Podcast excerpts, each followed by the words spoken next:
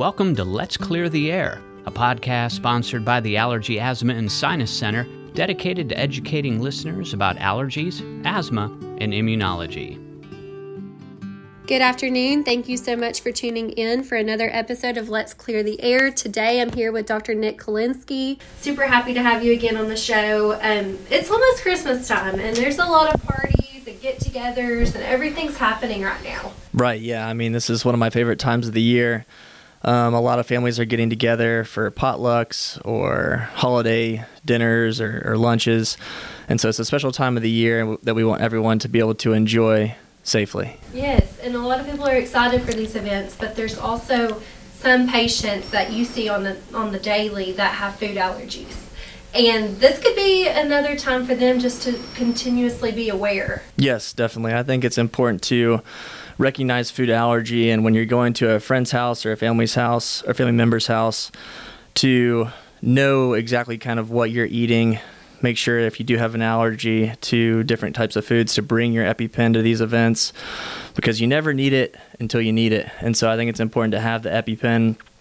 I always recommend to patients, uh, you know, it's better to use the EpiPen than to not use it if you're unsure. You'll never regret using it, but you may regret not using it. And of course, I think that there's a lot of these events that are happening now and we don't want people to feel like they're too scared to go to these events because they have food allergies. So, what are the safe ways um, to prepare for events like this if you do have food allergies?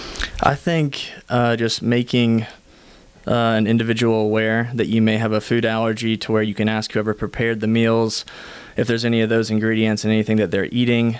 Of course, bringing your EpiPen, I think that that's the most important part, as well as just kind of being cautious about what you're consuming.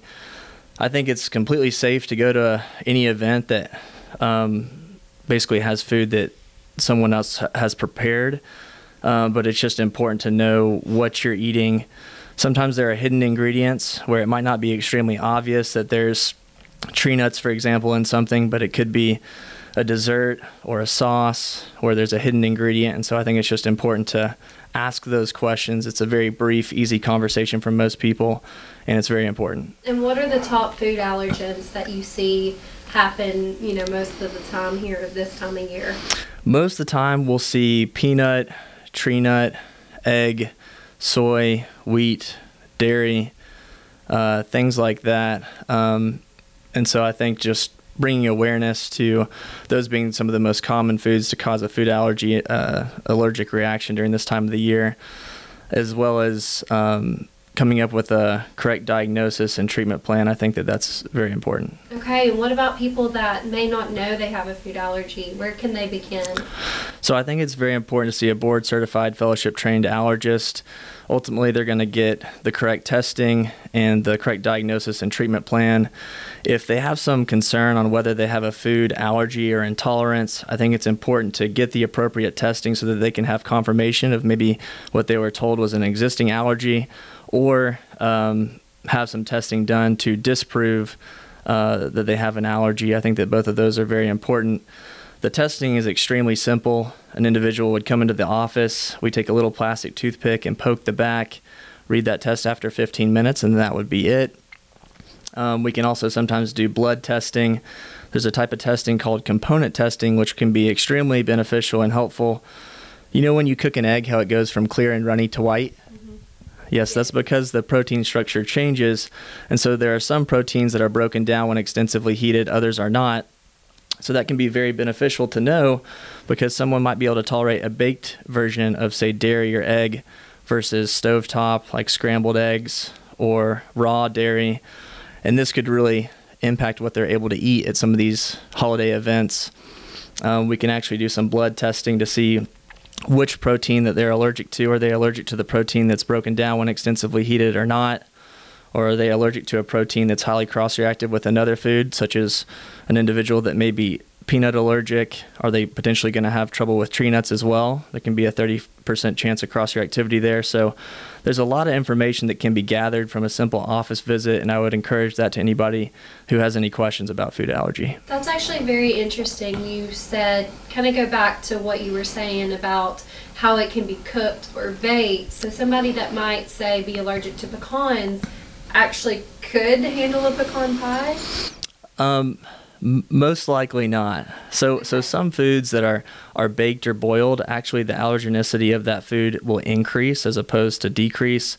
For example, boiled peanuts for some individuals that can actually increase the likelihood that they would have symptoms versus raw peanuts. And there's all types of technicalities to that.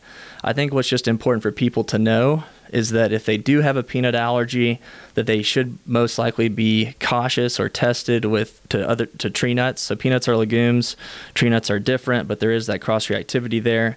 And so I think just more knowledge, uh, the more knowledge that the patient can get, the better for safety reasons, and then potentially treatment options if that's indicated. Okay. Now tell me about a true history that you would look at for a, a patient that says, "Oh, I had." A piece of pie and I started reacting pretty quickly, started having the anaphylaxis. Where would you begin with a patient like that? So I always ask, you know, the history is probably the most important part of that office visit. And so I'll ask about uh, what the food was, when it was consumed, like what time of day, what kind of symptoms did the patient have, have they tolerated the food before, have they tolerated different preparations of the food, like a baked you know, egg, for example, that was baked into a, a muffin, or was it stovetop or scrambled eggs? So something like that. What kind of symptoms they had, how severe the symptoms were, how soon the symptoms resolved, did they have to take any medication, did they require an EpiPen? For the symptoms, what were they? Was it stuffy nose, itchy, watery eyes, sneezing, coughing, wheezing, nausea, vomiting, diarrhea?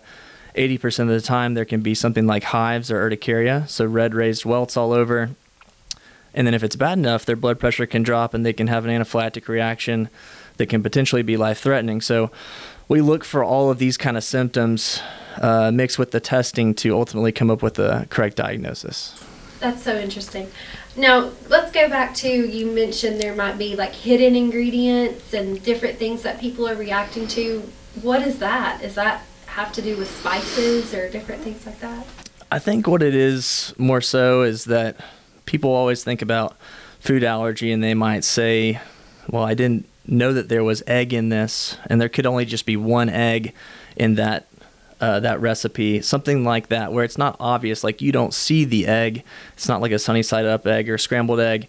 It's just something that's going to be more. It's not not as obvious that that's an apparent ingredient in the in the dish that was uh, prepared.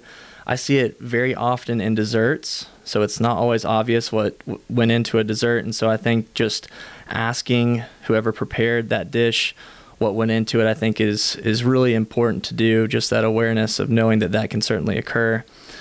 But you always should have your EpiPen just in case. Um, I think it's important to bring that to whatever event you go to, just in case there is something that someone was maybe unaware of, which does happen. Okay, and now you're mentioning everyone needing to, just to be aware and, and make sure that they're having a safe holiday. So, how are ways to make sure that they are not anxious to go to that event? I think just educating yourself, talking to your your board certified allergist, understanding the disease process, symptoms and signs of having an allergic reaction, ways to avoid uh, those types of reactions, being aware that whenever you buy something at the store, usually it's one of the first three ingredients that are listed, and that's required by law to have that under the ingredients that may contain this or that. So it all really just comes down to education, and that's why I usually spend, you know, three fourths of the visit when I have a patient trying to educate as much as I can because knowledge is really power and can be life saving in some of these events. Okay, great. And then you were also mentioning earlier a little bit about meat allergy. What does that consist of? So uh, it's something called alpha gal, and really it's on the rise. It's galactose alpha 1 3 galactose. Some individuals are sensitized from a tick bite. Uh, it's the Lone Star tick or Amblyomma amer- americanum. And this tick sensitizes you to a carbohydrate, and that carbohydrate is also also found in red mammalian meats. And so somebody might have a steak for that Christmas dinner or something like that.